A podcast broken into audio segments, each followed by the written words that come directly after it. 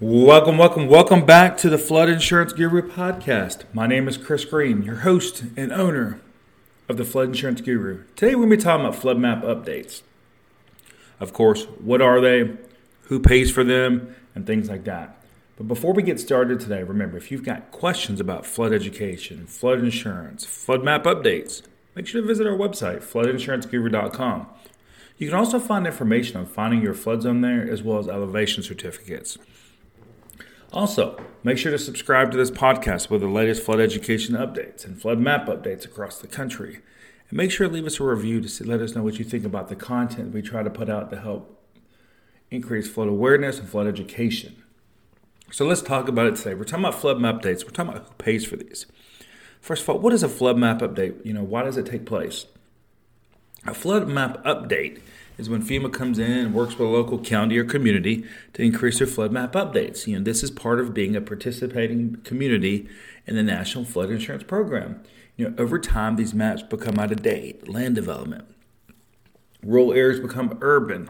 Uh, flooding risk and exposures increase, and these flood map dates are adjusted from a regulatory standpoint to help banks understand when flood insurance might be required to help communities understand what mitigation efforts might need to be done.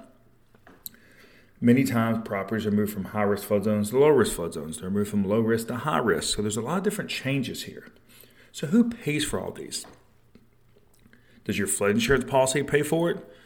Are you being surcharged on there for it? You know, flood insurance policies, especially through the National Flood Insurance Program, have a, do- a lot of different surcharges, like your Homeowners Insurance Affordability Act that's on there where you might be paying that surcharge of $250 if it's a secondary property, 25 if it's a primary. Then of course the increased cost of compliance and some other fees on there as well. But what we want to talk about today is where does the funding come from for these flood map updates? Because this is not a cheap or a short process. You know, it might take three to five years for a flood map update to take place in the community after the study's been re- done, after things have been agreed on. And so it's all important to understand. But what ends up being paid for out of this is what's called the presidential budget, which is set aside for things like flood map dates. So you're not paying for this in your flood insurance policy. It's being designated through the presidential budget. And that's what we wanted to talk about today is who pays for flood map updates. So if you've got questions about flood map updates, you know, when was your community last updated? Do you have an update coming?